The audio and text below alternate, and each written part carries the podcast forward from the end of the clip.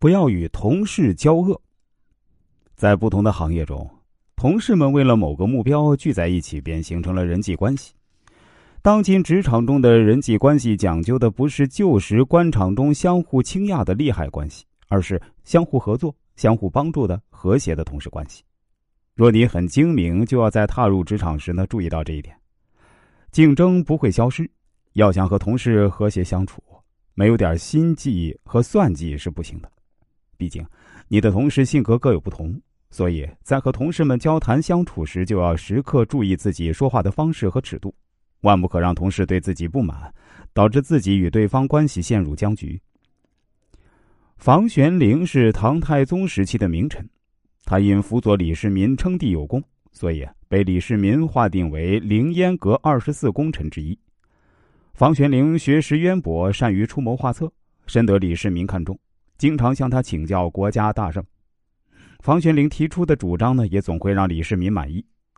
但这并不代表房玄龄在跟李世民说话时会不管不顾、满口直言。在这点上，魏征和房玄龄就很不相同。魏征是出了名的刚正直言，曾经多次因为出言不逊而让李世民倍感不爽，甚至还说过要杀了他以解心头之恨。相比魏征的刚正直白，房玄龄要圆滑柔和的多。唐贞观十二年，李世民广招人才。将李伟命为户部尚书。其实这李伟不论才学还是能力呢，都只能算是一般人才，绝非栋梁之才。对于这一点，房玄龄心知肚明。李世民想知道房玄龄对自己这次决定的看法。不久，李世民就召见从京城来的人，问道：“房玄龄知道李伟的任命消息后有什么反应吗？”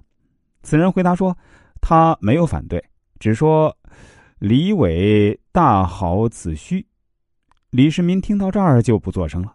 不久呢，李世民又重新改任李伟为洛州刺史。为什么李世民会改变想法呢？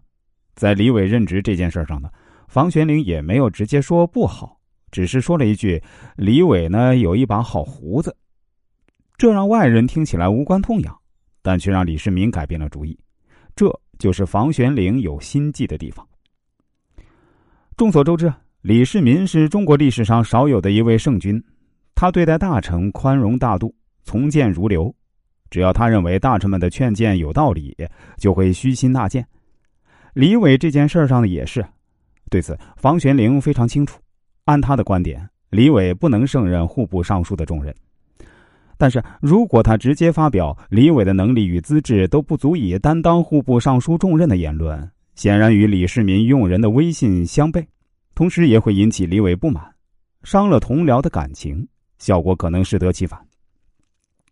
于是，房玄龄既不讲皇帝选错了人，也不说李伟能力不足，只说李伟一把好胡子这样一句无关痛痒的话。就是李伟虽然有某方面的长处，但是做户部尚书还不合适。李世民心知肚明，果然改变了主意。